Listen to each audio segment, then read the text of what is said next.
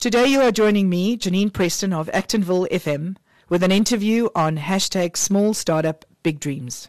And at the moment I have Estelle from a career centre. She arrived through all the traffic. so yeah, uh, you can tell we're back to normal. Hey, there's traffic and there's rain. Absolutely. Hi, good morning to you. How are you doing this morning?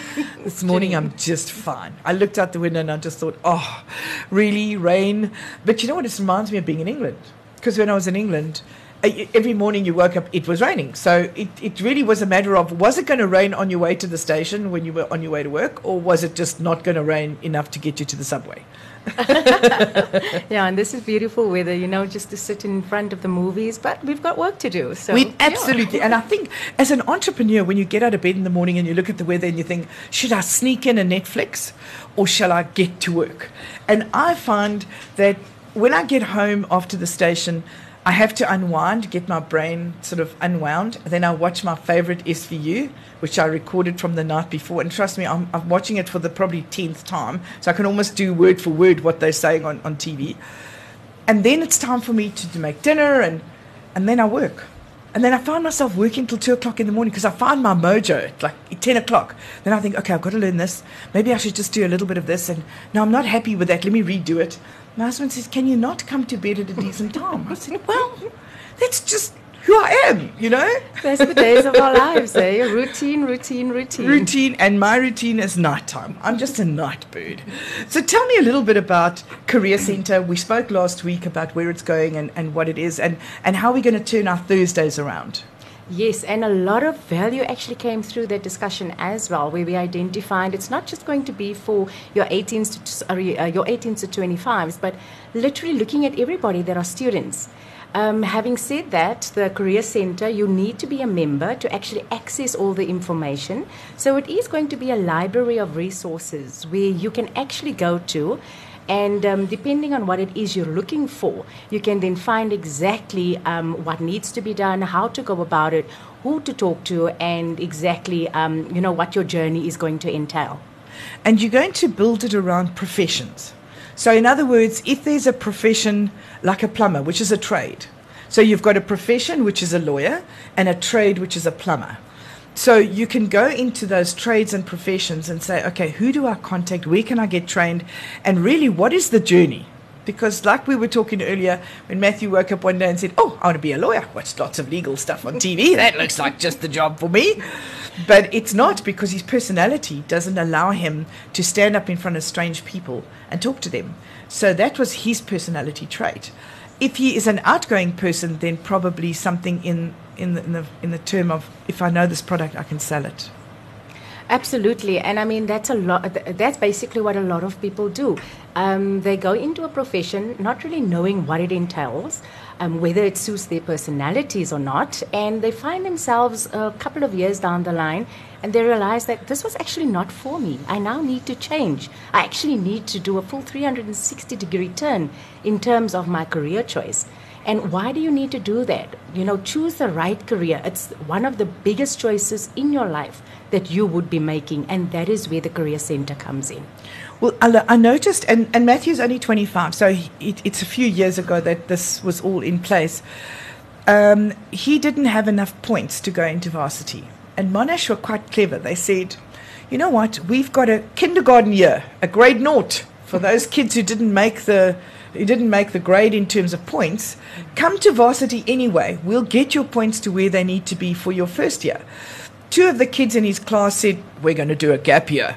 I mean, in hindsight, that was funny because I don't think this there is any more gap years because so many kids are leaving school and there's no jobs, so gap years like imminent.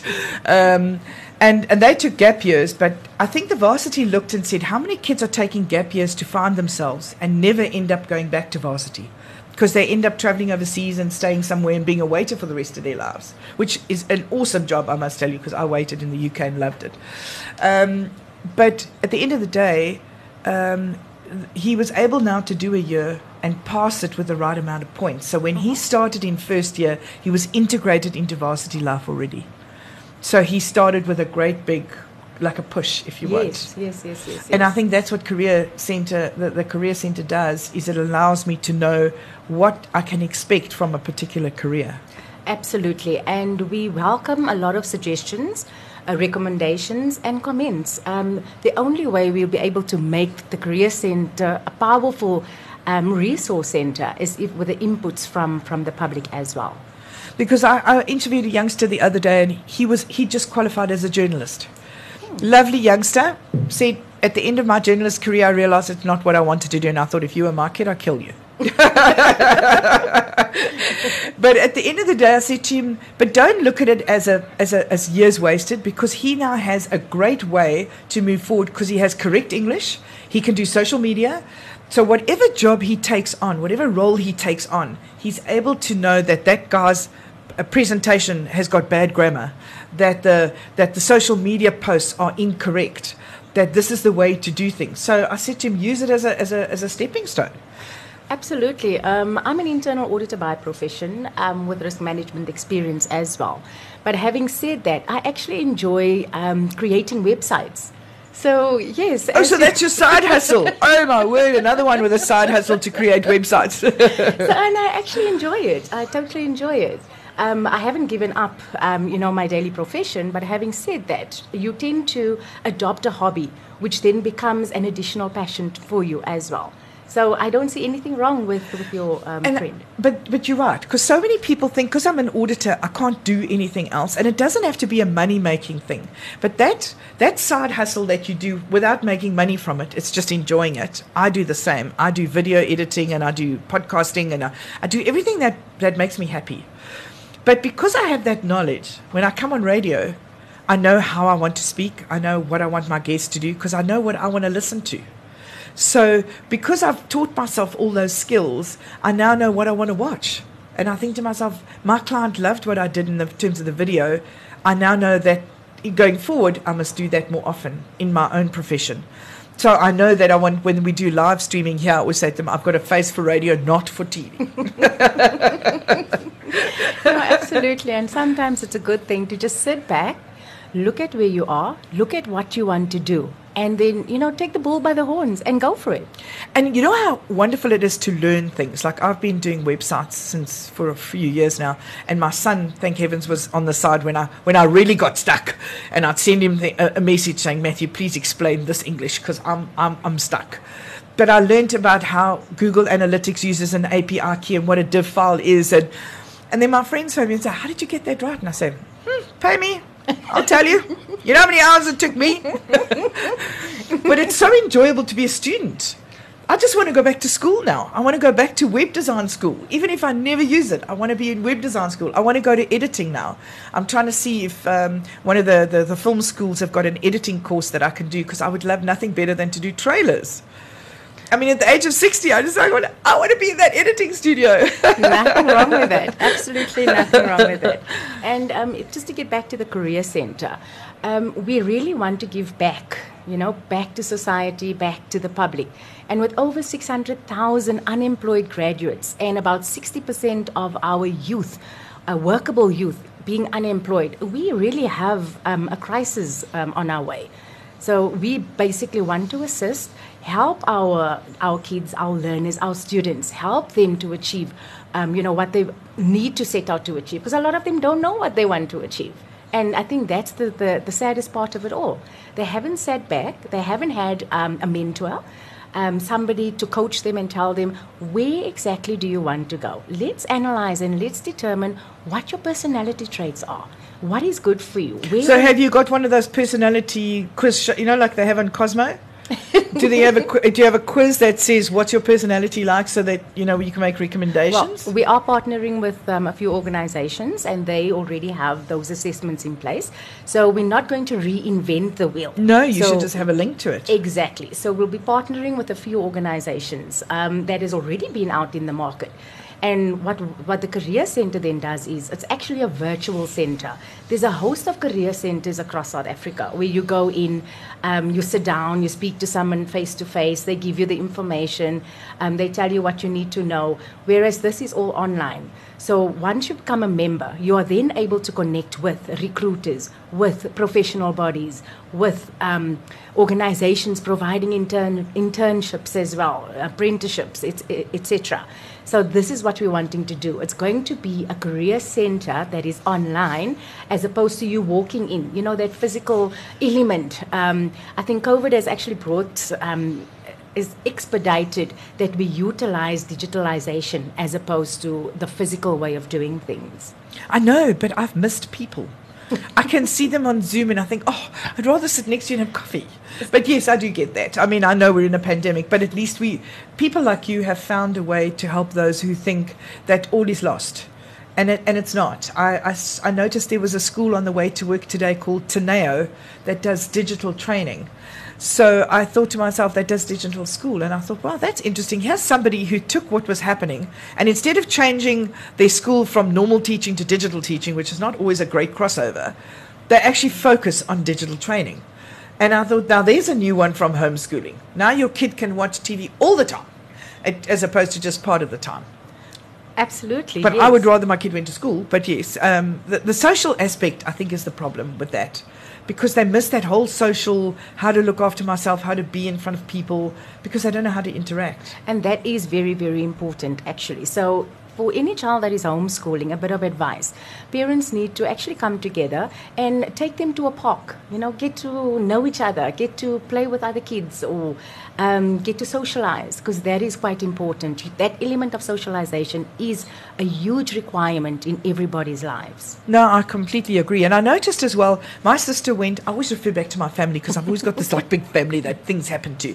And she went on a course with the English company, I think it's called TEFL. Um, they, they, they encourage people to come and do a, a course for English and then go overseas and train English. Now, that was all good and well. She paid the money, did the course, passed. Now was all excited to go and travel overseas and train, and most of the jobs said you need a Bachelor of English. So they didn't share that before she took the course to say, look, there's only a handful of countries that will accept you. China, Korea, Vietnam are the only three countries that will take you without a Bachelor of English degree. Okay. And I thought that was so sad because they, they, they held that back from sharing that. And now she's sitting with an English degree she can't really use because all of those countries are closed, and the countries that are open need a bachelor's degree in English. Oh. So I'm hoping that your career center will outline those things and take a company like that and say, by the way, before you sign up with this company, ask them for a list of available jobs and qualifications required, and then make a decision going forward. Because I think that's a bit of what do they call it, sly marketing?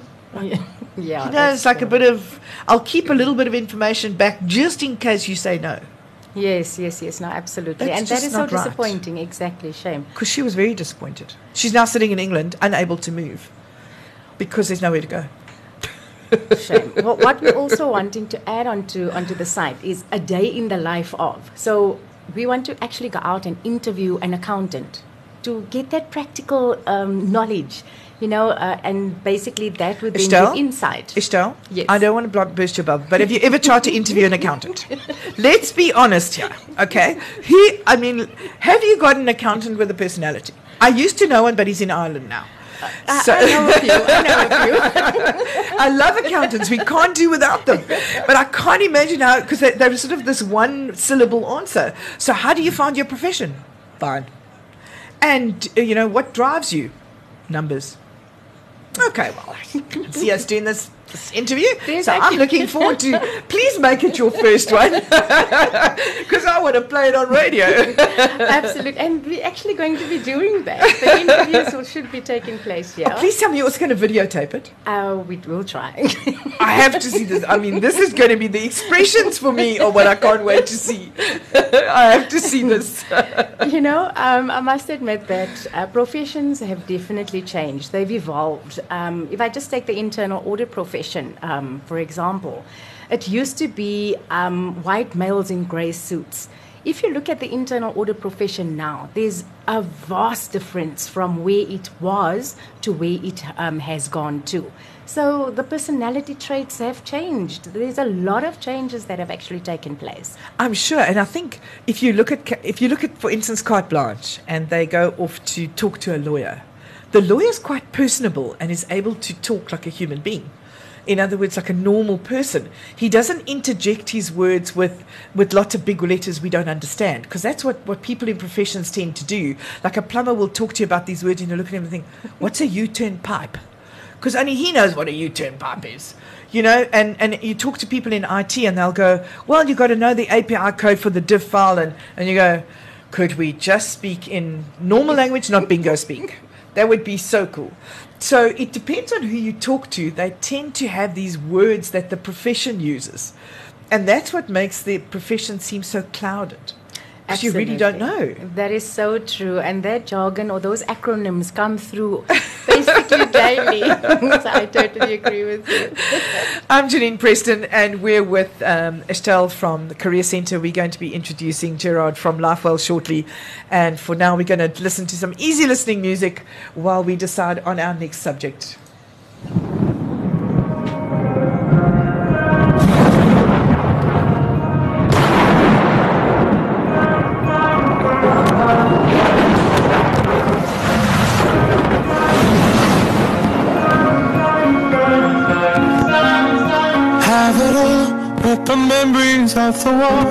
All the special things I bought. They mean nothing to me anymore. But to you, they were everything we were. They meant more than every word Now I know just what you love me for.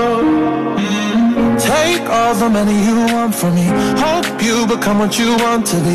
Show me how little you care How little you care, how little you care. You dream of glitter and gold. My heart's already been sold.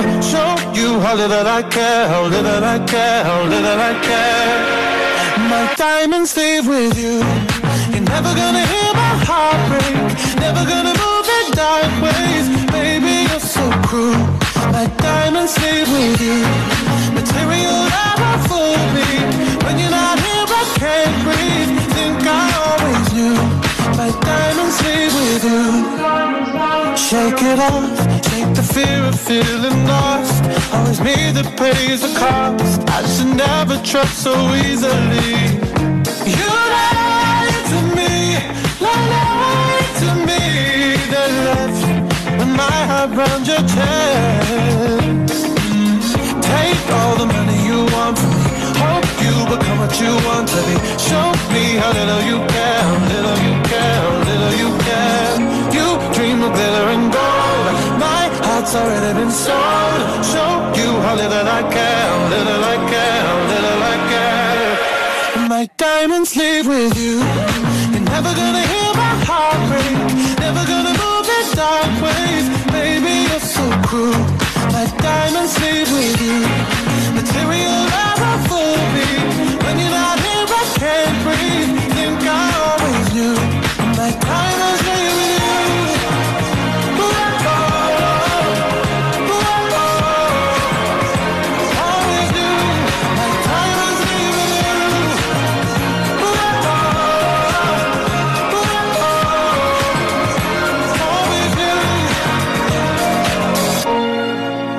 gonna hear my heart break Never gonna move in dark ways. Baby, you're so cruel.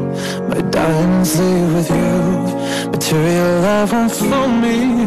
When you're not here I can't breathe. Think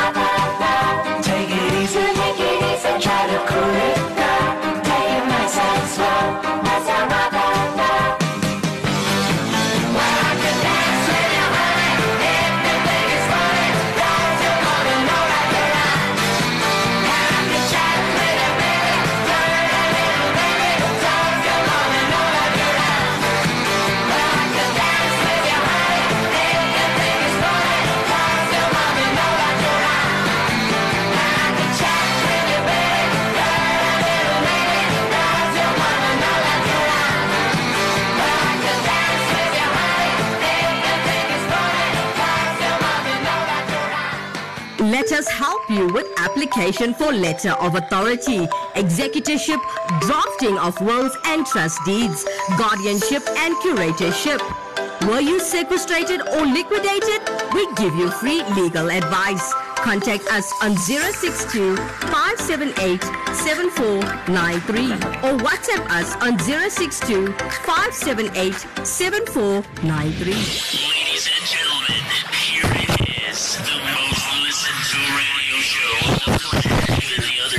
Other stations are tuned in too.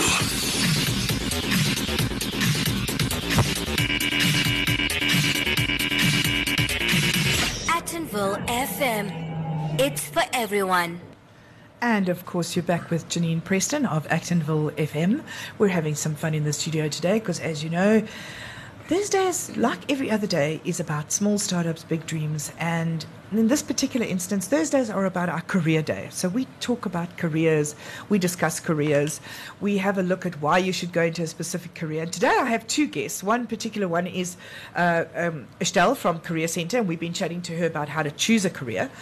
And we also have in the studio with us Gerard from LifeWell, and he's going to tell us he already chose a career. So he's going to tell us a little bit about his journey. Welcome, Gerard. Thanks, Janine. Nice to have uh, have you on the show. Estelle, Hi, Gerard. How are you? well, and yourself. I'm good, thanks. Good, good. So tell me a little bit about your journey to where you are now. So um, it just gives us a bit of background. So when we we talk about your, your business and, and where, where you educate people what your journey is. Sure.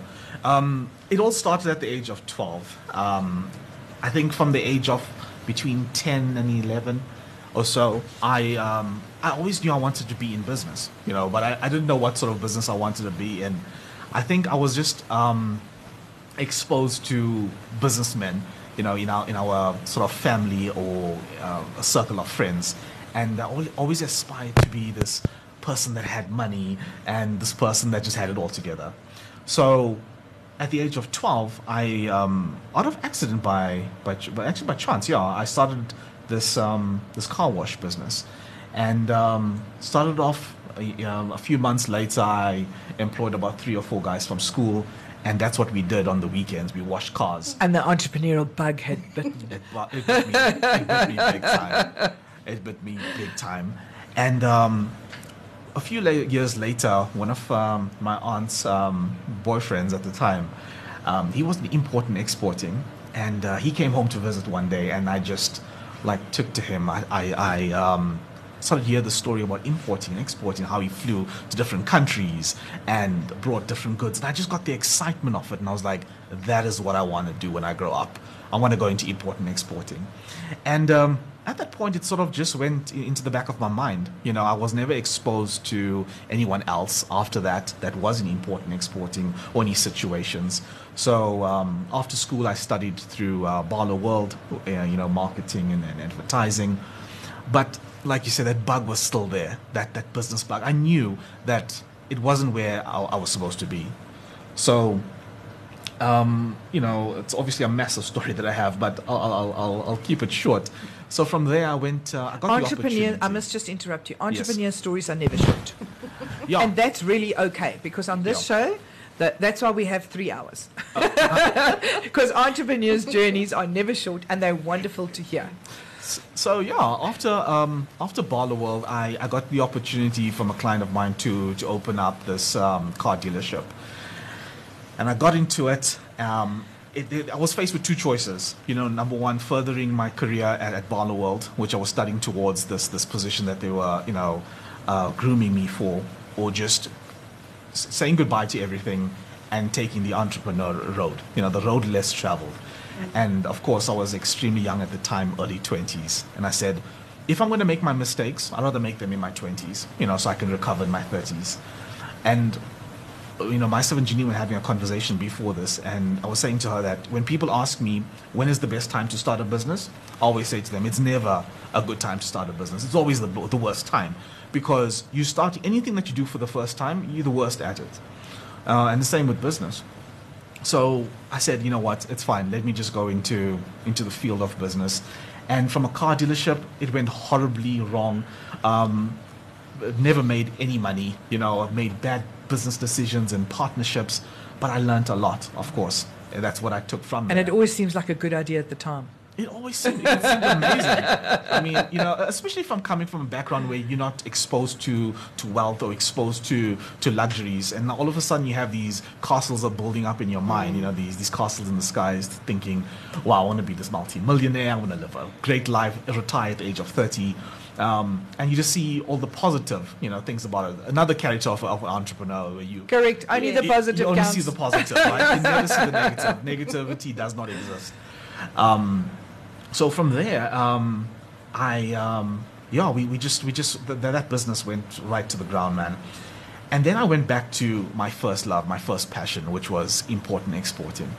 And um, at that point, like I said, I still hadn't met anyone again, you know, other than my boyfriend, my my aunt's boyfriend. I hadn't been exposed to anyone else that um, took this journey, you know. So I couldn't see it. You know, Estelle and I were having a conversation before this about being exposed to different um, um, careers. Elements and Yes, careers, yeah. You know, to see what is it like to be a lawyer or what is it like to be an accountant, you know, and looking at someone that's in import and exporting, it's so hard to find someone in that in that in that field. And when you do find someone like I did, th- there, there's so much of information that they don't divulge. You know, they always tell you, you know, now it's, it's going to be too hard, and you're going to have this massive amount of money, and that's that's exactly the advice that I or the information that I was being given. So what I did was I, I- got to a point where I decided, you know what, I'm going to take, I'll literally take a flight to to China. I'm going to go and see what it's like for for me, um, and see if I can do this. You know, so I um, I was communicating with someone in China, and uh, you know, obviously the, the communication wasn't that that great. And I got to the point, I was like, no, this is it. I'm, I'm booking a flight. I'm flying to China, and I'm going to import. And um, you know, I booked this flight, and it was actually my first time on a, on a, on, a, on an aircraft. And I, I remember walking in, I was like, this is really small. Like, how this look, this looks massive from outside, right? And when you get in, and I got there, and um, I'll, I'll never forget the moment. You know, as we were flying. So my, fir- my flight was from Johannesburg to to Hong Kong to Shanghai, and I didn't even know what was transiting at the time. You know, you, what is transiting? And um, I'm on the plane. The hostess comes over and she asks me, uh, uh, "Would you like a drink?" And I was like, "Yes, I would like a drink." I, I had this. And you're counting the shekels in your pocket thinking, I just hope it's not more than 10 rand because that's all I have on me. But we're going to come back to you after the news because I'm going to keep everyone in suspense to hear if you could afford that drink. so just hold that thought. And you're back with Janine Preston of Actonville FM, and that was uh, Kool & the Gang celebration. And we're celebrating careers today, which is why we're back on air with Estelle and Gerard. And of course, you're waiting just for Gerard to finish his story about whether he could afford that drink on that airline. And any of you that want to send us questions for our two guests, you can call, you can send us a text on 074 660 5829. If you are texting from the UK, Australia, or Europe, you will use plus 27. I think the United States is still sleeping at this point, so I'm not expecting much from them from that side of the world, but certainly from the other side that listen, uh, it is plus 27 74 660 5829. Our email address is mail at actonvillefm.co.za. And of course, you've also got all our social media, which is Actonville FM, on which we're quite active. And Gerard, you now have to finish the story. Did you have to pay for that drink or was it free? Right? Yeah. So you know, I, I'm, I'm a storyteller, man. I'm an, I'm a storyteller. So I'm sitting down. Wait, the, the the stewardess comes over. And she's like, "So, would you like a drink?" And there's all these fancy drinks, you know, like whiskeys and. And, and wines, and um, of course, I'm thinking, uh, how much is this? how much is this drink, and how much do I have? I'm on a very tight And, uh, listen, I, I can. That's why I asked you when you looked at this trolley. You're thinking, okay, can I afford the water? do do you have tap water? and um, of course, to my surprise, um, so I said to her, yes, and, and how, you know, I just took out um, my card, and she's like, no, sir, it's, it's on the house, it's free. I was like, uh, yes, of course it is, yes. I was just trying to buy on the GT3. I thought you were the duty free Oh, no. I just thought uh, she's probably wondering, uh, is this this guy's first flight? Uh, I'm, I'm thinking, oh, you know, how does this entire thing work? But um, it was free. It was free. oh wow! So I'm sitting there with my, my wine in my hand. Don't even ask me whether whether it was Merlot or What you know, it was wine. It was wine. It was good. Um, and I'm I'm sitting there looking out out the aircraft, and I'm thinking to myself, "Wow, this is this is the life. This is this is you know I can I can foresee myself in a few years' time, always traveling the world, and all these you know these these amazing dreams are running past, running through my mind, and um, we touched down and um, in China, in Hong Kong, and I had no idea because I was on on a on a flight. I was transiting. Uh, I was in transit to Shanghai, but I had no idea how to do this. You know, so I just basically followed the crowd, asked around, and, and one guy said, "No, you don't have to exit. You can't exit the airport. You've got to stay in. You've got to do this and got to do that." You know, But that's, I think, how we all learn. yes, It's the same as careers. You learn by asking. Absolutely.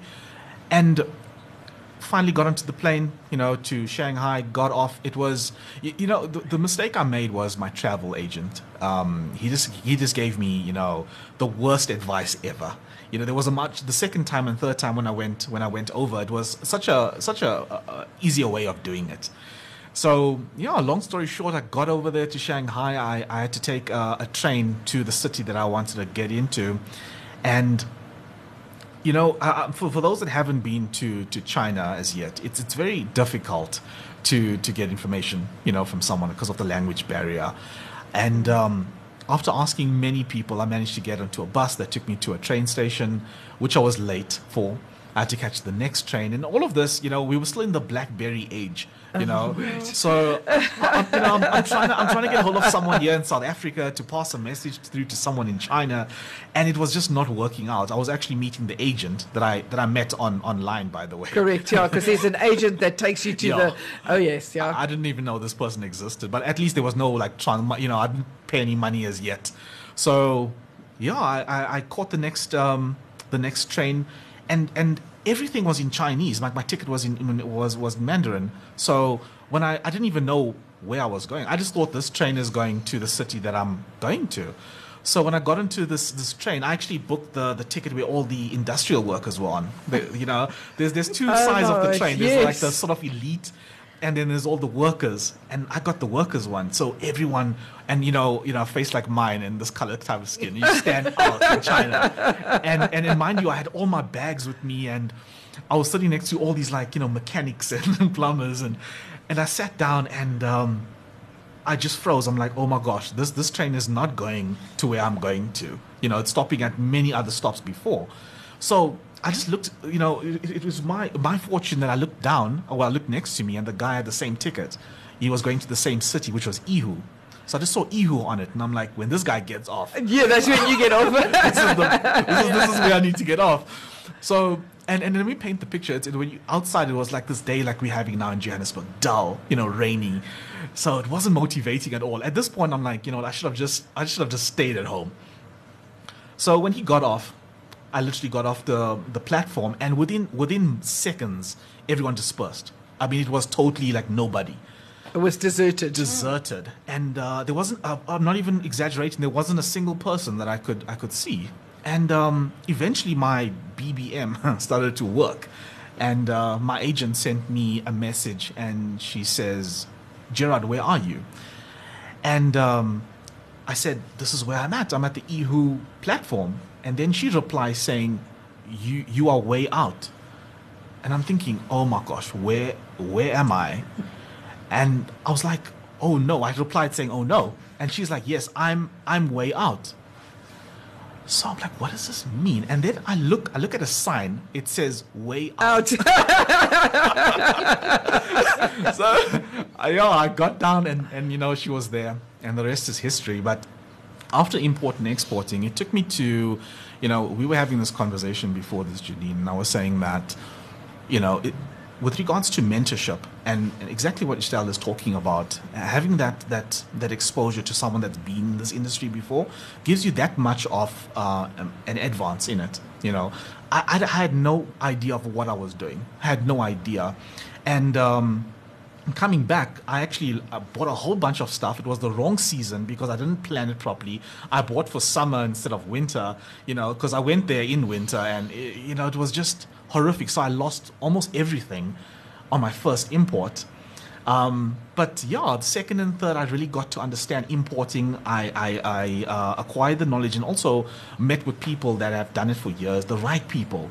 And then the second time onwards, I started really importing, you know, from everything from um, customizing your boxes to how to pack the container, you know, dollar exchange rates. And there's so many other like factors affecting it. But I managed to get it right. And um, business went really well. But you, if you come from a background where you're not used to um, having wealth, I always say this, you know, most people are most people have been we haven't been taught about how money works we, we just we just taught of what money can do for us you know we don't really understand the fundamentals of this trade you know um, that that has been um, adopted by us we trade in, in finance and, and in money and we don't even understand it so I didn't really know how to handle a business. I didn't know how to handle the income and expenses properly, and when to buy stock and when not to buy stock, and you know capital and, and cash flow. So I did this deal that I shouldn't have done in Angola um, a few years later, and um, within two years I had lost everything uh, to the point of, of, of being, being homeless, you know, having. And you say you were no homeless for around eight months. Yeah, yeah. So it's myself and my two brothers. You know, family does help out, but to a certain extent, we don't have this massive family, but. Um, you know, they helped, and, and, and, and all to them helped us as much as they could. But there was a point where my brother, brother and, and myself were sleeping in, in this little old car that I had. Um, the other brother had to had to get um, um, a place with one of his um, his um, his friends from school. So that was my point, you know, living living this life of flying over overseas, you know. And, and by the way, I made my first million at the age of of uh, 26 from nothing, you know, living in this penthouse in Bedfordview to a point of being broke, like homeless, not even a 50 rand for, for a meal. And um, at that point, you know, a lot of people would just break down. But I, I found myself in a position, and you know, it's easier to saying it now than you know, obviously In retrospect, it always is. Hindsight is 2020 vision. you know um, i always knew i was destined for greater and the one mistake or, or, or, that i did not make was blaming other people i knew the you know where i was at that point Was your own fault. was my own fault Yep. and you know what i could have blamed a lot of people for that but it was at the end of the day me saying yes The blame game never works because it doesn't Yeah. allow you to let go and move on. Absolutely. And then after that, it got a little worse than that. You know, still being homeless, still looking for a place. I had to then come to a realization that I need to get back into the working environment. I need to go get a job, you know, because I still had this. Um, you know this feeling behind me that it's going to get better you know i'll do a deal here and i'll do a deal there you know and i'll get back on my feet but weeks and months went by where nothing was happening and it was the space that i was in you know i, I wasn't looking long term i was looking at for the day to eat and it, it, it never was uh, was something that's going to be sustainable And now, from that point to being in the call center environment, what was your leap of faith? Oh, massive! It was huge. You know, um, after getting back into the working working environment, and obviously my mind still think, you know, thinking. Got to be on my own. Yes, got to be on go- my own. Absolutely. But at the moment, I got to pay the bills and I got to do what I need to do. So, but I'd said one thing to myself that the next time I do go into business, it's it's I wouldn't say it's going to be for for yeah. I said to myself it's going to be bigger than me. It's going to be for me to start a legacy as opposed to me starting a business just for myself and my family. It's going Correct. to be bigger than me, you know. And I wanted something that not so much sustainable but consistent. And I, I remember the day so clearly. In fact, my brother and I were talking about it this weekend, and um, we, we both were having lunch. He had just gotten a job now, so the one the, the middle brother had finished school and he got a job, and we were celebrating at a McDonald's. so it was myself and him. We were sitting at, at, at the McDonald's, and um, we were talking about business. And I said to him, I said, you know what? I want to start a business that is not necessarily ex- not necessarily uh, you know that that's that we are we are, are, are exposed to and he's like what do you mean by that and i said i want to get into businesses like banks and insurance companies and full and, and uh, annuity based business models because the majority of entrepreneur in africa is sort of I, would go as far as saying forced to the point of being in a business where i buy this for 10 rand and i sell it for 15 rand Correct, yeah. right? Um, and even if it is, if you are a professional, you, you, you, you, you are costing based on your time. So if you're an accountant, you're costing, you know, per hour and whatever. But when you look at banks and you look at insurance companies, for example, you're not going to use those benefits uh, every month, but you still have to pay a premium Correct. okay and i wanted that annuity based business and uh, so you know the business started I, I wish I had it. It was it was on a, on a piece of paper that I, I borrowed from the, the, the the waitress, and I said, "So do you have a piece of paper and a pen?" And my brother and I started to jot this down. I was like, "You know what? Let's put in legal advice and assistance, and let's let's put this and put that." There was a whole bunch of things. And in my mind, I said, okay, all we need to do is we need to set up this call center. We need to have a company that services us, and we can do the sales. You know, we can just sell and have a company service us. And you know what, Janine? It was LifeWell is the hardest business I've ever started. I've started a few businesses in, in you know in my time and helped a lot of other people start up businesses and sold businesses, but LifeWell was by far the hardest because I had no idea what was coming. And it's an outbound call center, correct? Correct. We, we, we are 90% outbound. Uh, the 10% that comes in is just for in- inquiries and support, but we are 90% and outbound. outbound call And, center. and you know, I, I must say, talking about outbound call centers, we all have this fear of our phone ringing with an unknown number or a number we don't recognize. And you get the, hello, my name is Ibrahim, and uh, are you well today? And you just know that it's coming. So, um, I- but I also know that they are working, they're feeding a family, and therefore they deserve respect. Yeah. So I always have a bit of a chat and say, you know what, I can either it's something I'm looking for, or right now I'm not in a financial position to to to say yes, but thank you for the call. So at least his day is not completely destroyed. Sure. Um, when I worked for Google, I was uh, general, I was uh, the Google footprint manager for South Africa, and we actually were uh, c- connected to a call center, Channel Direct, and we took the call center guys out in the field. So it was such, it was almost like a field trip for school kids, where we got them to be in the field and do the work that the field walkers were doing, so that when they were in the call center, they understood the challenges that the, the people in the field had. Yeah. So there was a much greater understanding eventually because there was always this big fight between the guys in the field and the guys in the call center because the two of them never understood the challenges. So we took the guys in the field, put them behind the phone, took the guys in the behind the phone and put them in the field and said, okay, there's now a day what they call it the prince and the pauper. yeah. So we've now got a prince and a pauper. We've swa- we've swapped roles. Yeah. Now understand when the guys say, I don't know where I'm standing or the road, there's no road name, there really isn't a road name. Or there really isn't a business. Where it said there was one, there is a big empty field with a dilapidated shack. It is not what it says it is. So don't tell me because what you can see on your Google map is what I'm supposed to be looking at. Because they assume each other's stupid. So the, the, the, the argument tends to go on longer than it should. Um, and, and you end up wasting time. Yeah. So I think in a call center environment, there again goes the career opportunity of saying, why don't you actually go in the field and see what it's like to be in the field? Your knowledge then behind the phone is a lot greater because you're able to understand the human aspect. Absolutely. I mean, we've got we've got three sales distribution channels, and at the top is, um, of course, search engine optimization, digital marketing.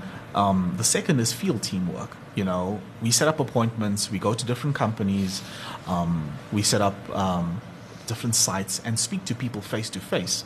The third part is is the call center part, but with our training, and, and it goes back to what you were saying, you know, everyone, eh, you know, hates that call from a call center agent, you know, and it, and you can recognize it immediately by just the person saying hello to you.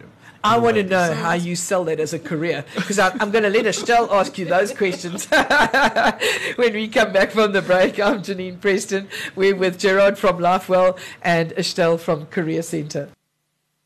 You're back with Janine Preston of Actonville FM. Of course, it's the place to be because we're on small startup, big dreams. And funny enough, we have Gerard in the studio from Lifewell, and he certainly is a uh, an example of small startup and big dreams. And he's managed to achieve his. Yesterday, we spoke to uh, Joe Chimangu, who is at the end of his journey, and his conversation took so long that the three hours weren't long enough, and we had to put a second part on next Wednesday because we're only halfway through his journey. He was also a part activist, and with Human Rights Month, month. It was a great interview to do. So I didn't realize we were going to be talking to him for three hours. Um, and we did. And it was a really, really interesting interview. So only uh, the one thing about the show is we have, inter- and we've got Estelle from Career Center um, together with Gerard from LifeWell. And, and basically, while we're doing the break, we had Estelle asking so many questions of Gerard. I've decided now she's going to take us further on, on Gerard's journey because his call center really is not just a call center. He's gone a bit further and created job opportunities where others fear to tread. Am I right, Gerard? Absolutely. Tell me a little bit about the affiliate marketing and, and where that idea came from and how Career Center can, can fit in in terms of making a call center career. Yeah. Because I think for all, for all of us, and I speak for I think most of the world, when you say do you want to be a call center, it's like oh no, I don't want to be have twenty no's in a day. Yeah. So that's kind of why you don't see it as your first choice, but Yeah. you seem to make it somebody's first choice, and I want to know how you managed to do that. You know, it's, it's exactly what you said. That it's never. I don't think it's anyone's first choice to to even go into sales, for that matter. A lot of people that I speak to, uh, in sales, uh, are in sales by default. You know, they had some other career in mind and they couldn't achieve that, and they were like, "Oh, you know what? This company's hiring a call center agent. Let me get in."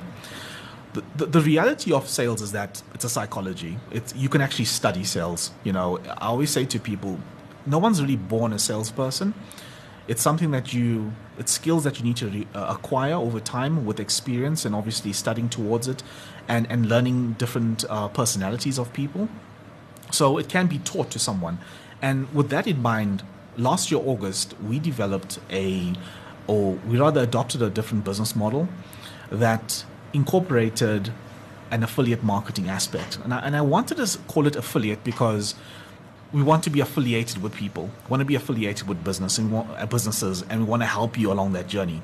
Because you know, being a salesperson is means also you being in business. You know, entrepreneurs are salespeople as well. Even if you are a professional, if you're an accountant or a lawyer, you always have to know the fundamentals of sales, right? You've got to learn to sell. I think it was an, an interview between uh, Warren Buffett and Bill Gates, and uh, there was this massive interview with a whole bunch of postgraduates and. Um, Warren Buffett said, among uh, you know, amongst all the skills that you can learn in life, learn how to sell.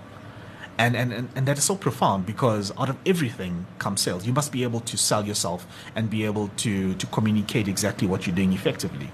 So last year, August, we, we adopted this, this affiliate marketing model specifically towards educating entrepreneurs, business owners, um, students, sales and marketing professionals. And I wanted to to stand out. Now I've listened to your your interview a few. I think it was last week sometime. Yeah, with the multi-level marketing. Yes. And as I was listening to this, it was exactly um, things that we wanted to stay away from, and we wanted to to do things different in this market. We wanted to disrupt this market, and the only way to do it is to answer three questions when it comes to network marketing or affiliate marketing or multi-level marketing, and that is why don't people join? um, why aren't people making money that you know they were enticed by when they were joined. And the last is why do people leave these type of companies? And we sat around and, and, and we came up with these three solutions or these three uh, benefits. Number one we don't we don't offer a, a joining fee. So to join our affiliate marketing program which is purely for education for business owners and entrepreneurs and sales and, and marketing professionals there is no joining fee you have to maintain 100 174 rand premium or subscription per month. There's no joining fee so that takes away the first part of it the daunting part. Because a lot of a lot of companies um, you got to pay i mean i looked at the company last week it's a 2800 rand just to join this this multi-level marketing company. Right now for for the average person on the street it is a lot of money. So we've taken that completely out no joining fee. The second the second problem in this industry was why don't people actually make money? You know, you get enticed by, I heard you saying the BMW and the fancy, you know, holidays and all of this, but the majority of people don't even uh, reach anything of that. No, even- they don't. I even- agree. They don't even make their, their joining feedback. So what I did was, um, we looked at a what is called a uni-level marketing compensation plan, which is extremely fair. You know, you hear a lot of people saying, the sooner you join, the more money you can make. We've stayed away from that. It doesn't matter when you join us because it's, it's it's a fair. Um, The uh, schmarmy sales talk. yeah, yeah, exactly that. Exactly that. I want to be straightforward, to the point, and real with my people. To say to them, look, um, when you join us, at the end of the day, this is the compensation plan. It's v- extremely fair. You have total control of where you place your people that you recruit. The second part is I wanted to recruit people for affiliates, which is something that I don't think any multi level marketing company does for you. They always rely on the person that signed you up to help you sign people.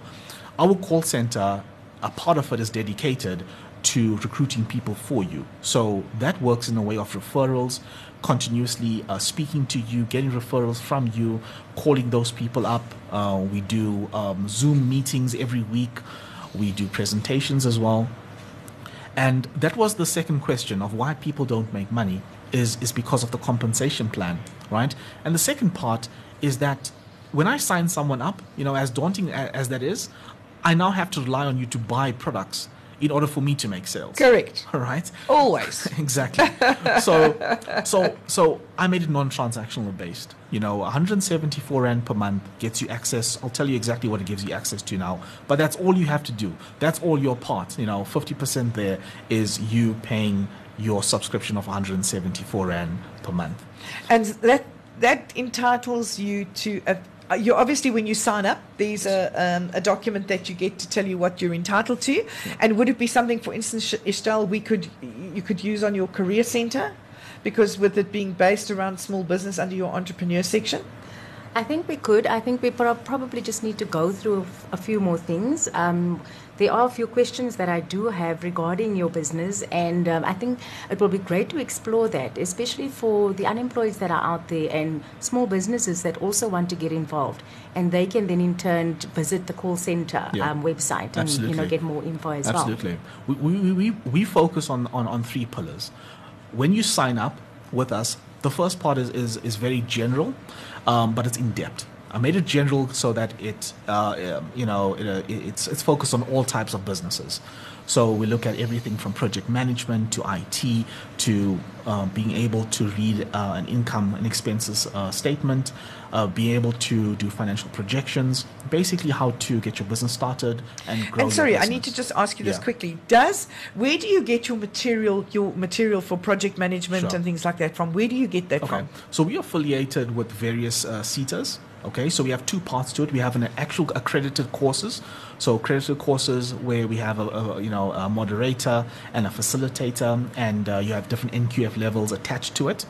And then we have a different side where we've, for example, we've taken a project management course, and we've sort of made it like a mini project management. You know, like how you get like a mini MBA. We've made it a mini sort of project management course that can be done online over a certain amount of time. So we get our our, our stuff from from different SETAs, and uh, which is which is for me um, more of the benefit here uh, is that a lot of our course material comes from ex CEOs and directors of corporates. Correct. So we have a, massive network of, of directors, CEOs of corporates that our people wouldn't necessarily, or our members wouldn't necessarily have access to, but now get, get access to that. So that is the first part uh, in terms of the education. Um, the second part is exposing um, your business to those the, our network, to the ex CEOs and directors or current directors of companies, and we take a more specific approach and we look at your business and say, okay, what is it that you're doing right now? Let's look at your financials. Let's look at let's let's, let's look at your your suppliers. Can we get credit facilities from them? And actually get involved in your business to grow it. The third part is where the affiliate part comes in, and it's you basically building a business with LifeWell. Um, we help you recruit other entrepreneurs underneath you, and what this does is, I mean, you know that amongst all the reasons businesses fail, right at the top is working capital. You know, a lot of businesses struggle and close down because we don't have working capital. So, what our affiliate marketing um, business does for you is to acquire that working capital. You you have your own website that's customized under LifeWell. You became you come exactly that, become an affiliate with us, and we grow business together. So those are the three aspects of I think one of the, of the, the greatest things about having just heard that is with Career Centre, and we, we work with Career Centre on a Thursday, and Thursdays are, are days where we, for instance, uh, last Thursday we gave away a thing called SYOB, which is Start Your Own Business. And it's a, a package that we asked everybody if they wanted to download it, they could send me a message and they could download. It was a template for marketing for a business plan, it was a template for costing, it was a template for invoicing. So it was an online package. And and Stal and I were talking and saying, wouldn't it be great that when one of your friends starts a small business, like when you have a wedding and when you have a um, a sort of a, a child, they give you a shower, a baby shower, or a kitchen tea.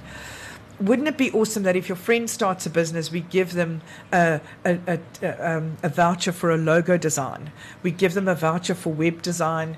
And I would love to see, for instance, you've got a 12 month program of 174 Rand a month. It would be great if we could go in through Career Centre and say, why don't you give one of your friends who start their own business a gift of 174 Rand and 12 of your friends each pay 174 Rand towards that friend's business? Because often our friends will share things on Facebook, but they, they won't support us in buying bread from me instead of bread from a supermarket. Yeah. Whereas when they buy bread from me, they're supporting my whole family. When they buy bread from a supermarket, it's not the same thing. Hmm. So although they always pay lip service to giving you help as a small business, they very seldom will buy that from you. But this way, we could actually have almost a hamper basket of 12 different vouchers that pay for a 12 month subscription to being a part of your organization. Absolutely. Because that could be a really nice small business hamper, don't you think?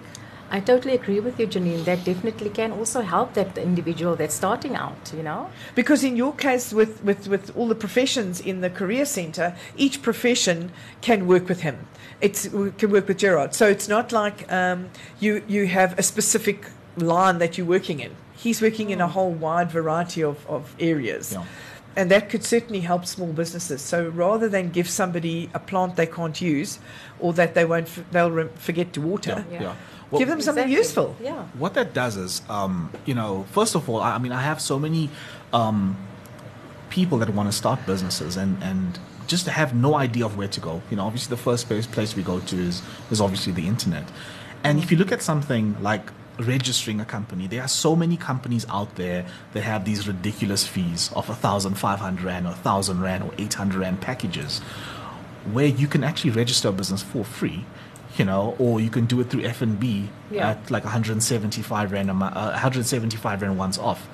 Um, that's the first part. The second part is a lot of people are offering these business plans for 800 rand or 1000 rand, which does not make any sense to me. You know, a proper business plan is going to cost you around 10,000 rand Correct. you know so um it, it's, it's those type of things that the incorrect information that's out there and it's due it's due and i can i, I can say because i was a recipient of that is that it's due to the lack of mentorship out there And I think, in terms of like a business plan, a business plan changes Yeah. even before you finished writing it. Exactly. It's already starting to become something different. And Sure. maybe that's something you can put on the career site is to say when somebody offers you a business plan, these are the headings they need to follow, a sort of advice channel. Absolutely. I mean, also, if you look at the business plan, it's like a roadmap. And um, to get from, let's say, from my home to here, there's various routes I can take. But it all depends on what I'm looking for. Do I want to pass toll gates? Do I not? Do I want to go through residential? Do I not? Similarly, too with businesses. What is it that you need to avoid?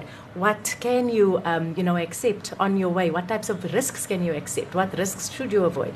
And yes, in that way, your business plan does change on an ongoing basis. you know i've seen so many business plans and, and the ones that stood out for me are the ones that have more more negativity i would say to it because let's be honest we, we we've no one's ever seen a business plan that states the business is not going to make money right No, I agree. right? So when you're starting off a business, um, and to do a business plan is the most difficult because you, first of all, you got to put three years projections in there, financial projections of a business that hasn't even started, you know. So it's a bit ridiculous, but what sort of information where are you gathering that information for? You know because obviously there's a purpose for a business plan. It's got to be solid. And where you where are you acquiring that information is extremely important. So it all goes back to that mentorship. You know who's guiding you? Where are you learning from people? How do you access markets? I always say to people that you know you got to be diligent in, in your ways. You got to know every aspect. When i was in import and exporting I knew everything from even how long it took to pack a certain amount of boxes, you know, together. Uh, I knew everything about that business. Um, and obviously you're learning as you go on further, but it's important to have that mentorship. And, and mentors at different stages of your life. You know, when I started off in business, the mentors that I started off with are no longer my mentors. You know, they're now Yeah. associates. You know, and mentorship has to grow as you grow in business as well. I do see that we can collaborate on efforts in terms of the entrepreneurship because there is an element of entrepreneurship on the actual career center. But if I can just divert a little bit, um, in terms of the call center agency or agent, what is the career journey? You know, what what should they be looking for? Can you give us some insight on that? Sure. That that that you know, it's, it's, it's always a it's a very vague industry to get into, um, and some people argue, is it even a career? You know, or is it a side hustle that became permanent? You know, but with us, with my call center agents, there was one primary objective. And when we brought in postgraduates or we brought in previously disadvantaged, you know, youth into our call centers, it was to teach them the fundamentals of sales. It was to teach them the fundamentals of sales so they can branch off and open up their own businesses or they can you know get better jobs in, in better companies for example or stay within lifewell and, and advance their career with us. Being a call center agent is is a just a call center agent is very limited because you there are call center agents that i know that earn 30 or 40 or 50,000 rand a month. But in order to get there there's it takes a lot of work. It takes a lot of no's. And you have a, you've got to first of all have a different um, uh, emotional sort of outlook on it. You know you got to be able to be a person that takes rejection that handles it. So to answer your question where what is the career path path of, of a call center agent? Depending on the company that you are associated with.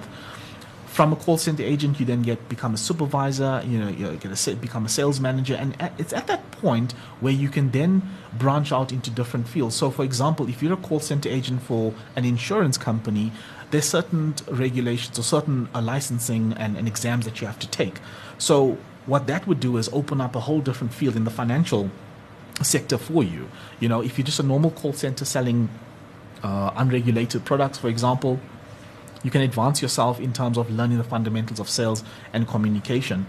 Um, what I find with a lot of call center agents is that um, there's there's very little in terms of webinars or seminars for us. You know, uh, there are there are motivational talks and there's a lot of conferences that you can go to, but I've been to so many conferences and hosted them myself. You know, you can you're listening to someone on stage, you can maybe identify with them, but what happens after that? What happens after that conference? You know, do I go back to the office? How do I implement that? And I think it's the implementation is where the difference is at. You know, Maybe just on that point, is there a professional body or an association, you know, that governs how call center agents um, should literally um, conduct their duties in from day to day? There are a few uh, a few organizations out there, but it's it's not it's not mandatory, um, and, it's not a sort of regulated uh, industry to say okay this is exactly how you need. It only gets a bit regulated when it comes to specific products like insurance and financial products, where then you have you know different sort of licensing and how you should conduct yourself, what to say, and what not to say um, on calls with with age, with with sales um, potentials. And then from the from the personality point of view, what personality should a call center agent have? You know, that, that- that's funny because when I when I started my first job, um, it was in a call center, and I I think I'm an introvert by nature, because we I was always shy to speak to people. You know, you talk about your son. You know, he was very shy to speak to people, and that was me. I was always scared of saying the wrong thing. Or, Does that sound right? And when I got this job, I, I remember my first sales call. I was speaking to a, a director of a massive company, and in my pitch, I was, I was going through the pitch, sounding extremely salesy, and he interrupted and started asking me questions. And he was one of those clients that were, uh, I don't know, he, does, he, he, could, he could see it was my first time, or rather, he could hear it was my first time. And I got so nervous and I put the phone down, you know.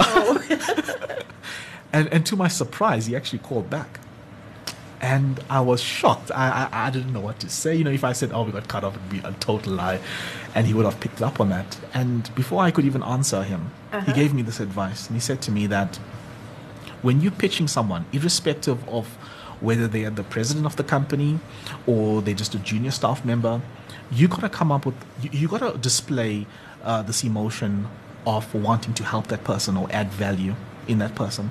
So the first step of becoming a call center agent or even a sales, uh, getting into the sales industry, is to have that that comp- that passion of adding and multiplying value in someone's life. You know, it's very important. Uh, to have that because you will be able to pick the companies and products you'd want to work with and that is the one of the major mistakes people make in this industry is that the moment that's why I say people get into sales by default because the moment someone offers them a job they take it not really doing uh, emotional research on their products. And what I mean by that is to see, okay, would I even use this product first of all?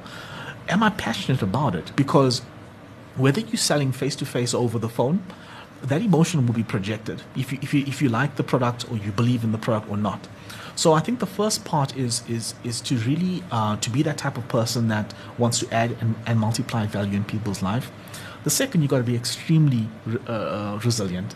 You know, um, being able to get back on that phone and, and understand that it's a numbers game. You know, you could call a hundred people in it. I mean, my call center, my call center agents spend between two and three hours a day on the phone, you know, and might not even get a sale. You know, you could speak to a hundred people, and out of that hundred people, maybe ten will be interested, maybe, and maybe one would sign up with you, and that was, you know, pre-COVID uh, sort of figures. Quickly, as part of your training um, or training call center, the, the, call center agents, what is the most difficult part? Um, for example, telephone etiquette. What do you think is the most difficult part to get across to, to you know, yeah. new, newly, um, new indi- or individuals that sure. are joining the profession? For, for me, the most difficult is to train them how to not sound like a salesperson over the phone. You know, the typical hi, good day, John, you speaking to Samantha vibe. You can immediately identify that this is a call center agent. And the way we circumvent that is is to have that sort of relationship with someone. Now, it's kind of hard to have a relationship already with someone that you haven't met before. But if you were referred to that person, and that's how LifeWell works, we will only call someone that we've been referred to. We don't just cold call and just yes. bother people. Um, because years in this industry, you know, yes, you do get sales, but the closing ratio is extremely high. Uh, sorry, low, rather, when you cold call. Um, so with us, it's all about referrals. So to answer your question, I, I, I try and help my people to not sound like salesy, but rather that I'm here to help you, that I really want to help you, and I've identified uh, your needs and match those needs with benefits that we have. And we're going to be back with you shortly after the news. I'm Janine Preston, and I'm with Gerard from LifeWell and Estelle from the Call Center. And you're back with Janine Preston on Actonville FM. And it's for everyone, as Kim always says in the morning. She's like, it's for everyone. So uh, you can call us, or in fact, don't call us, just text us because it's a computer generated WhatsApp 074 660 5829 if you're from overseas, add a plus 27. Email address is mail at actonvillefm.co.za. And of course, we have all our social media, Actonville FM, social media, Facebook, Twitter, and Instagram. And of course, the day before I do my shows, I always publish on our Facebook page what we're going to be covering and who we're going to be talking to. Um, and one of the, the good things about today is we have two people in the studio. I have Estelle from Career Center, and I've got Gerard from LifeWell. One of the, the good things is even during the break, the two of them have not stopped talking. And now during the show, of course, they've also been chatting. And, and it's so important to know that everybody's on the right track. Everybody's heart's in the right place and trying to make a difference to those that are entrepreneurs. So if you're on the entrepreneur journey, you are very fortunate to be listening to the show right now. Um, Gerard is offering an affiliate program at 174 Rand a month that will help you get going as a small business, whether you're one person, two people, or I think it's 100 people. It's, yeah. it's still considered a small business. Um, Estelle has a website called Career Center on which she's going to put on her platform how to help small businesses, especially if you want to give them a a prize or a, no, a present, a starting a present. Can you call it? Yes. Well, I wouldn't want to say a voucher. It's because it's going to actually be something much more valuable than a voucher. That's true. Yeah, so it's basically going to assist small businesses. Um, it will also be able to um, have small businesses learn from um, their life well, and in that sense, put them on the journey that they need to be on. You know, so literally without falling off the tracks, will assist you to um, ensure that you are, have everything in place because as a small business owner you are the director you are the marketing manager you are the financial manager you are everything in that organization even the brand coordinator. So having said that yes we are putting uh, a package together that will assist small businesses and entrepreneurs And and I think all big businesses, it's like small startup, big dreams. They all start small, but they have big dreams. And and some of them and for me I think it's a measure of success. I'm not sure what you guys see as a measure of success, but my measure of success is what did I for me it's to be happy in what I do and have a fulfilled life. For other people the measure of success could be the Ferrari in the driveway. it, it, it's really different measures. And I think a lot of entrepreneurs don't value their own dreams. They don't, they don't put a value on their dream. They'll, they'll say, I want to have a big house and have three houses around the world. And, and, and, but they don't put a value on that. So I think, and when they don't achieve it, they feel like a failure. And I think that's so wrong. And we've just been talking to a life coach, Meryl, who's going to join us next week, Thursday. And she's going to tell us a little bit about how to, how to feel with those dreams don't, that it's not about being a failure. It's just about realigning your dream, I would imagine. Absolutely, and I think success um, has different meanings to different people. So if you ask somebody, what is success for you? For a lot of people, it will be earning a lot of money, having um, a flashy car, uh, a big house. What is success? And I think that's the biggest question each and everybody must ask themselves. For me, what do I perceive success to be? When I achieve my success, what have I achieved or what will I be achieving? And it really is not that big house, it's not all the money in the world. Success could literally be making a visible difference out there in society as well. Yeah, yeah, absolutely. I think I think for me, you know, when when we first started, so profound. Well, you know, what you just what you just said is, you're everything in your business, even the cleaner, you know, the person that opens up the office, if you have one at that stage. And for me, the first time where I felt like I was growing was when one of my employees opened the office. Now, I didn't have to be the first one getting to work, you know, and opening up the office. And obviously from there goes on. But for me, success in terms of business, yes, um, from a general perspective, it's it's about growth, you know, um, uh, and how scalable your business is. But for me, it's about you know when I when I wake up on the first of every month, I know for the fact that I have to take care of X amount of families. I treat my employees as families. So I have X amount of, of families that I have to take care of. They are depending on me. And it's a huge responsibility at the end of the day because it's not just yourself. Because most people can't even take care of their own families. You know, now you have 80 odd families that you have to take care of. So for me, that is being in that position, you know, to being able, you know, to be trusted by God to be able to take care of other people and other families is a sense of, of success for me. Yeah. Absolutely. Um, and I'd like to perhaps talk to um, Janine about possibly bringing in the the wish line. You know, uh, there's a lot of individuals out there, a lot of unemployed graduates. There's a lot of um, matriculants that are unemployed, uh, or people that actually want to embark on a profession and they don't have the funding. Um, but I will explore this in more detail with um, Janine in terms of um, identifying how can we assist how can the career center assist an individual in embarking on a profession you know that they somehow could never even think of doing or embarking on but we'll explore that in um, I think that's a great idea, especially since now we've got these varsities doing the free education number that I can never understand because you cannot get free education after you finish school because it's not it's it's it, it's not something you deserve. It's Yeah. something you have to work and decide do I want to follow this career and you follow it with sincerity. You can go and work and get a second job to pay it. Yeah. You don't have to have it free. So I don't understand that whole free mentality of let me just get given everything on a plate because I deserve it. No, you don't. People who get bursaries have earned it.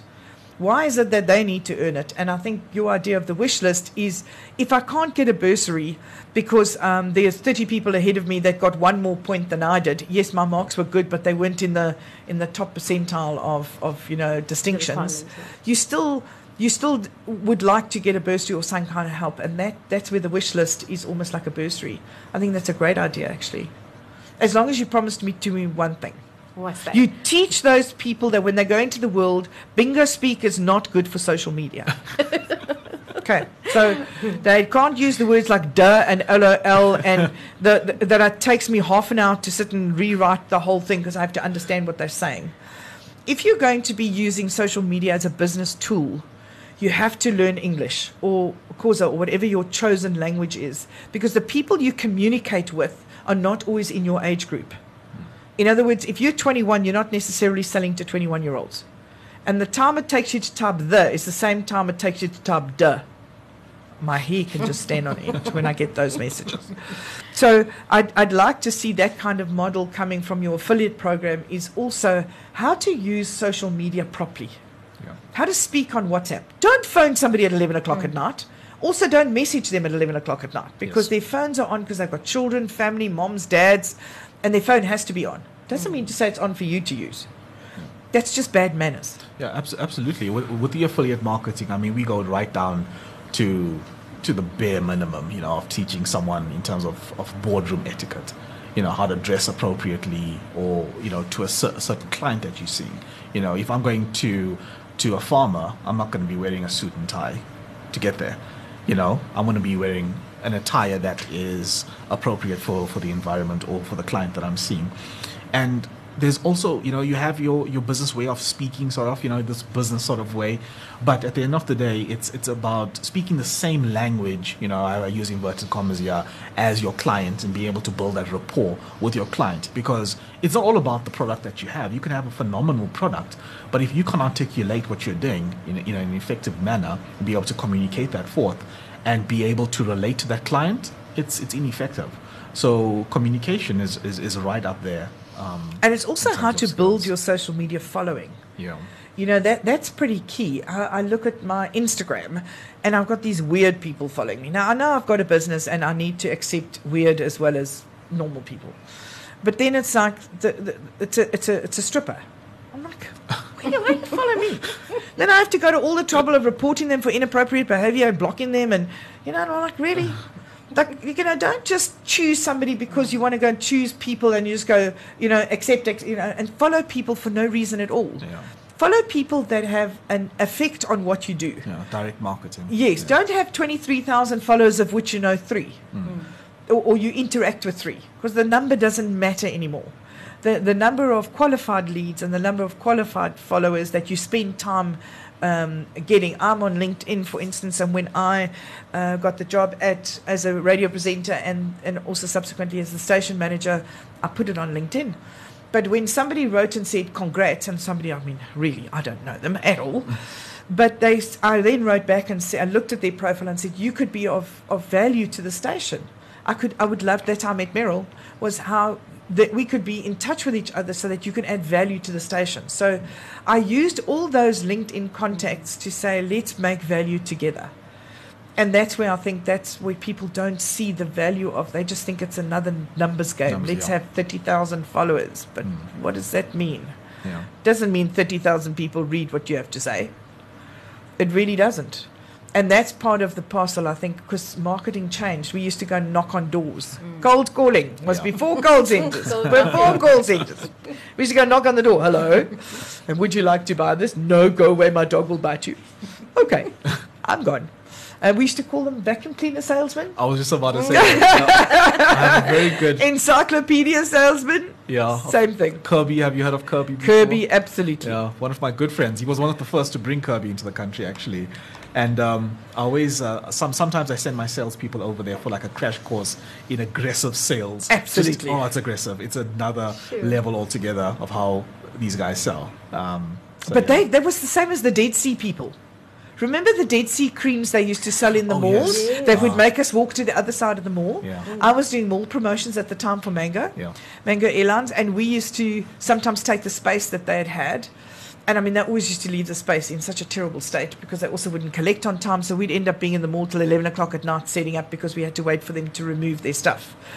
Um, so they were quite sort of, they, they were all brought in from Israel, sort of put into a house together, given this aggressive approach to selling, and put in the mall. And eventually we found the malls and said, sorry, we're no longer going to be in your mall if those Dead Sea people are there. I remember that Because so clearly. people don't come past Yeah. our desk Yes. because of the Dead Sea people. so then they took the Dead Sea people and moved them into a shop, like they had to be in a shop. They couldn't leave their shop, so they used to stand in the doorway and go, "Hello, hello," and like they have this fishing rod almost expedition. So people used to walk right round. Then the neighbours were complaining, saying, "We Oh, don't because now they're not coming into my shop because of this aggressive way of selling." Yeah. And eventually they were banned from malls altogether. And I thought, well done. Because as South Africans, we do not like to be ambushed.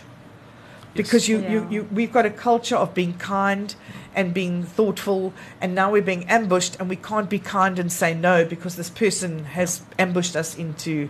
So we, we uh, it's now called ambush marketing. remember the Dead Sea people. Everybody goes, oh, I remember that. so almost every South African has walked past a Dead Sea or has bought the product and mm. ended up spending a fortune they didn't have, like bouncing their credit card for the mm. sake of the Dead Sea people.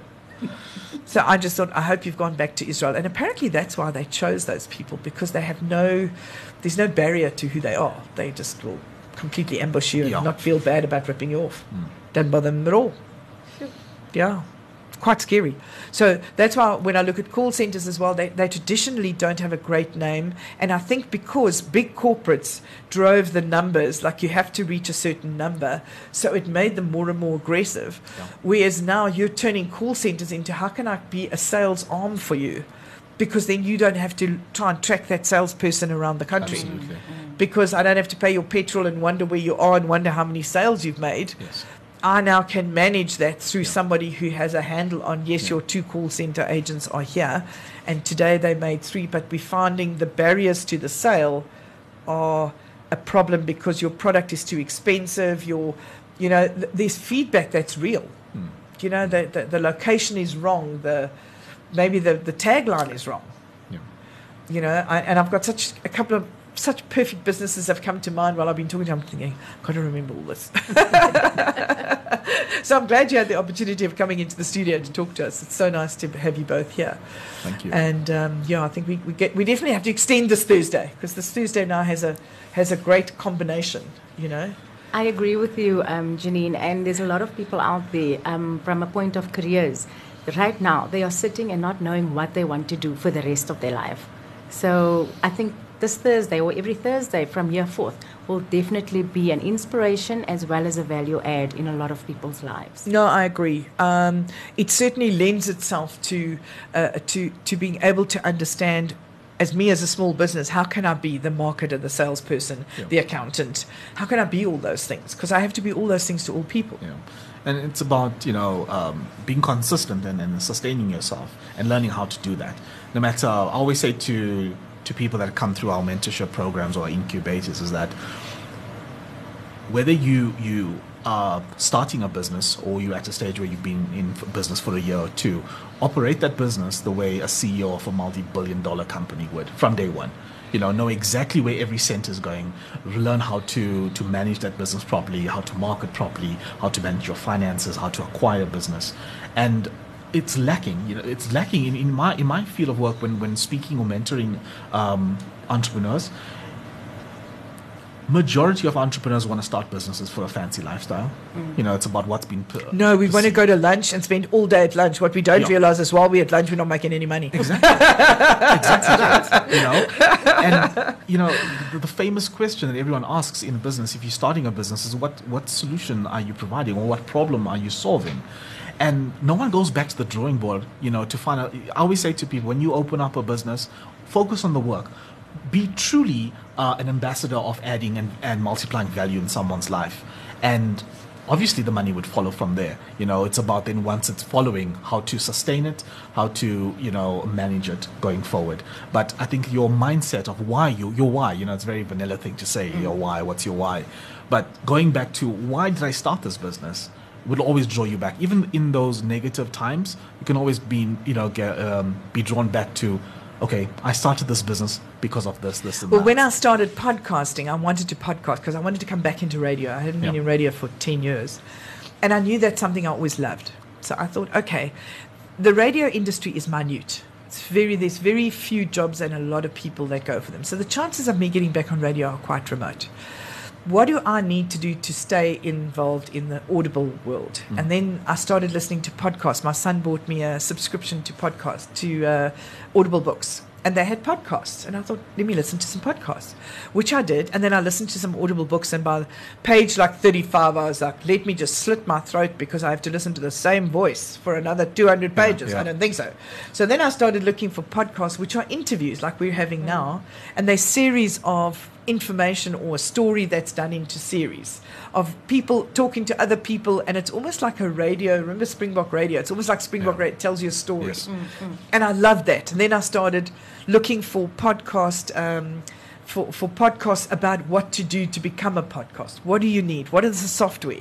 I did the research on the software and, and just did all of that until I did my first podcast. And then I had to learn how to put it up and how to package it and how to record it. And, and it was great. It was such an awesome journey, but it's the same as every business. You need to really research whatever it is you want to do. You have to know what you're selling and what need you are going to fulfill. So, like a Absolutely. podcast fulfill a need of companies wanting to talk to employees when they are ready to listen, like in the car, like when they're washing dishes. Yes. They don't want to be on a standard radio. It's got to be on a podcast they can play on their phone. They just Yes. download the next series. Absolutely. And they stand there washing and they think, this is actually cool. Yes, I agree with him. And I don't need to take notes because it's, it's informing me of maybe a new product or something like that. Yeah. because I'm ready to listen. access to information is, is vital in, in, in- in being an entrepreneur. Um, and what I've noticed as well with many, many people that want to become or go into, rather go into business, is that they have this business or this idea in their mind and they see it in its perfect form. So they've obviously worked, sometimes worked for a company and they want, they now think they can do it on their own, or they've seen someone else being successful at something and they feel that, you know what, I can do this. Geez, I Or- could do that with my eyes closed. Exactly. right? or, or they have this idea that no one's done it. And what happens is the more you think about it, the more you motivate yourself, and it becomes this massive idea in your mind that it's actually going to work. So the moment you get the first amount of capital that comes along, you go and get officers, you go and mm. employ staff, and there's no due diligence. You know, there's no process because what is there? What is the journey for an entrepreneur? Where do I start? You know, and it's all about mentorship. It's all about at the end of the day being exposed. Because yes, I can go and study business, but that doesn't necessarily mean that I can start a business or be successful in it, right? It's about being exposed to people that are in business, that are in business, that have also failed in business, and um, and taking it from there at the end of the day, being diligent in your ways. I always get sometimes asked this question, you know, Gerard, what what sort of um, uh, you know, what can you say that's encouraging to entrepreneurs. And and I always say the same thing is that if you're an entrepreneur and you need encouragement, look for another career path. Because it's not about that. It's not about being encouraged. It's about being diligent in your ways, knowing how things work and having a great understanding of how things things work. I totally agree with you, Gerard, and that is where the Career Center also comes in. It's about knowledge sharing, as you very well said, um, sharing that knowledge. And I mean, a lot of other entrepreneurs have made so many mistakes. Why do you need to go and make the same mistakes? Learn Yes. from the mistakes already made. Yeah. And that is what the Career Center is going to be doing also in terms of interviewing individuals um, that are entrepreneurs Absolutely, and you know, what mistakes have they made? What is the practical solution? Not just the theory, theoretical solution, but Yes. how can you actually get over that? How can you circumvent future risks in that manner as well? So the Career Center will definitely assist in that element of Uh, knowledge. What I like about that is what I just mentioned, the negatives. You know, bringing that in to say that okay, don't do that because I've did it. I've done it before and that didn't work. Try this. So, and that that that's that's valuable information. I think one of the things is continuous information, but changing mm. the, the style. So, for instance, talking about careers like we've done today, and how you look at something and think, gee, I never thought of that as being a career. Like a taxi driver, you, you sort of think of that as being a last resort. Hmm. A call center hmm. agent, you think that's my last resort. But they don't see it as a career. Whereas even a waitress, I never saw it as a career until I went to England a couple of years ago. I was in England in 2018, and I was a waitress because I was I did like 100 jobs, stayed in my car like you did, lived in my car. But I wanted to experience what I should have done when I was 17, but now I was 58, a bit more wiser. Sure. But I loved being a waitress, and I remember the the, the, the lady coming up. She was my- South African, the, the the owner of the bar, and she said to me, "Do you want to be a manager? Because we want to you know, we want to put you up to the next level. I said, no, I'm not going to look after all these 12 year olds. You decide when they're coming in and if they'll come to work. I want to focus on my customers because my customers love me. I love them. I love being behind the bar. I'm learning, I'm learning how to pour, you know, the different drafts. I'm learning how to pour wine. I'm, I'm on my own learning path. And I don't want to be sidetracked by other things that I may have to do and schedules for work. And are you coming in? And, you know, you're 12 and are you still coming in? You know, because England's run by 12 year olds. so it's kind of, I didn't want to be burdened with that. I wanted to run my own thing. And it, I think it also goes back to being a mechanic. How many mechanics are really good and then they, they make them a manager and then they fire them because they're a bad manager? Hmm. Hmm. But the guy never wanted to be a manager in the first place. He wanted to be a good mechanic. That's so it. why not just pay him to be a good mechanic and let management be a management person? Yeah. I know I don't make a good manager, so I want to be involved in the work that I get hired to do. I want to focus on that and be good at it. I don't necessarily want to climb the ladder. Yeah. That for me doesn't always work. And I think that in careers, people see career path as being a CEO, but they don't see a career path as being a really good mechanic. Yeah, and I think it's also also the stigma that has been attached to certain professions out there. You know, you're not supposed to be um, a mechanic. You should rather be a doctor. Exactly. Yeah. And we've got more than enough doctors. We don't have enough mechanic. We don't even have enough plumbers. Yeah. We're stuck with trades at the moment. Trades are really suffering because of this whole swing to becoming a lawyer or a doctor or a candlestick maker, you know? Yeah. Um, and one needs to see professions as what, like a call center. It's a, it's a nice career path if you do it right. Yeah. Exactly. You know, but like every profession, if you get hauled into the wrong place at the wrong time, This is it. and you could be scared off for life and end up in a mental institution. so we'll blame him for that. Okay, Gerard, you're to blame for that. and you're to blame for not having a personality because you're in a you're in a field where there isn't a personality. So how did you get one? I was born with one. and then you chose a career like accounting, which which has again a stigma. We're talking about stigmas Yeah. that are attached to certain Yeah. careers. And you can't. You, you have to find a way to get past them. the lady who sells sweets on the corner is not somebody who's doing it out of desperation. It's Yeah. what she chose to do. This is it. I mean, you know? you know, if you if you have a conversation like we've got these, uh, you know, Mr. Delivery guys, you know, on these motorbikes, they. Uh, basically, it's, it's extremely dangerous, you know. And I always say they're coffin on they're coffins on wheels because of the way Absolutely. they. It's anyway, but if you have a, a, a conversation with with some of them, you, you'll realize that they earn between six and fourteen thousand rand a month Correct. right? And for most people that haven't had those conversations will be surprised because in your mind you think, oh, maybe this guy is making two or three thousand rand a month. No, Can't they do really well. You know, mm. and and this is because we we live in this digital age where we live these lives online, and living a life online, you could be anyone. You know, you, you don't, you're always taking the fancy pics and you're taking pics where you're smiling and when you're happy. You never see someone taking a selfie with a hawker in the back selling bananas, right? So, uh, but at the end of the day, that, that, that hawker is earning 10, 12,000 Rand a month. So it's about exposure. And at the moment, we all, we're only being exposed to, to those, that fancy lifestyle, which is fake most of the time. And we should actually Yeah. bring some of those people into the studio and say, you know, Yeah. because that delivery driver could make a good call center agent. He's so used to facing danger. I mean, you know, it's like I went for an interview I Takealot on Tuesday to go to because I wanted to look for some part time work off, you know on, on the weekends and stuff. And they said, "Where's your motorbike?" I said, "I don't, I don't have a license for a motorbike. I've got a license for a Code 14 truck. That's why I'm here." and they went. Oh, but we're looking for delivery. I said, but when I applied, I said I have a code 10 and code 14 license that I'd like to use. I'm not going to use my own car. And I don't want to deliver food because as a woman, um, I'm, I don't want to go into people's houses when, at night. Sure. So it's kind of interesting how you.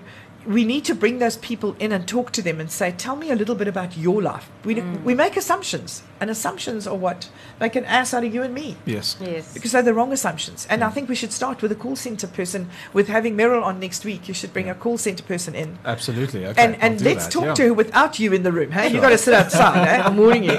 So I think that's a brilliant idea, Janine. Um, and really, it will give insight to, uh, or will actually provide the public with a lot of insight into professions that they thought were they were not worthy for. And uh, absolutely, and if you could record some of the calls that they take, I would. I'll, I think it will make a lot of us ashamed. Yeah.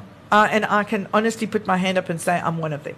Yeah. Um, when I'm having a bad day and I get a call from a call center that I really just makes me realize that I don't have any money and, and, and I'm, I'm angry at a person I don't even know. You know, you know what? Sometimes So- I find that so funny because sometimes I walk through the call center and I'll hear my own call center agent saying, "I'm so I told you I'm busy. I can't take the call right now. I'm not interested." But and, and you know what? I, like I said before, I'm trying to change that, and we have. You know, our, our calls are, are are are like 20, 30 minute calls now, as opposed to like seven or eight minutes. That's because our call center agents are having more of a conversation as opposed to selling something.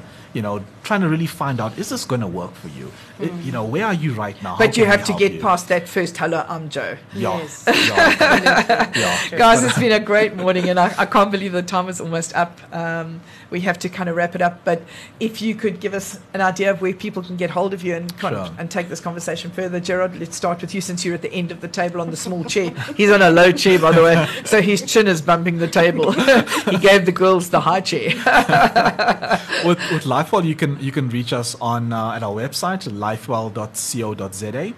Um, email is info at lifewell.co.za, and we're on Instagram as well. It's lifewell underscore business. awesome. And you, Estelle? Well, the Career Centre, it's www.careercentre.co.za and you can reach us on or via email on admin at careercentre.co.za. And I look forward to having you back here next Wednesday. So it's a deal. We've got Meryl from who's a life coach. We're going to have the two of you and a call center agent. Call center agent. Because I think that, and you've got to bring us somebody who's not like the high flyer, somebody who's possibly just kind of started and is a little bit nervous, and Sure. because we want to understand what made them choose this path, Absolutely. and probably somebody with a bit of experience from another call center that may have changed c- call centers because they're, they're making a career of it. I think that's pretty pretty cool. Hey. I think, You can you can also catch us. Sorry, I forgot. Also catch us on Facebook as well on our Facebook page. So you're It's- also Lifewell. We're the same Actonville uh, FM. We're on all the social media. You can email us on mail at actonvillefm.co.za. And of course, our international number is plus 27 74 660 5829. Tomorrow, we're going to be talking about Shimmergin. We're going to be going live on our Facebook page while we taste Shimmergin, we cook some curry, we look at how bunny chows are made and how samosas are made because these are all entrepreneurs that are also making their own way in the world. And Eladia's Kitchen is no stranger to the station. She started off cooking from home during lockdown, and Hirsch's management gave her the chance of having a little um, place at their at their grounds and have now given her three more. She's now got three more stores, all within a matter of eight months, and doing it on her own. She wakes up at four o'clock in the morning and starts to cook. Okay. Um, and the lady with the shimmer gin, of course, she does it as a side hustle and um, is going to show us the different flavors of shimmer gin. So I think tomorrow should be quite fun, actually. Um, don't forget to join us next Thursday. We're going to have Gerard from Lifewell back and Estelle from Career Center, as well as Meryl, who is a life coach. So we're going to hear what advice Meryl has for the call center agent we're going to bring in. That'll be interesting. I'm Janine Preston, and it's been great, and I hope that we rocked your morning.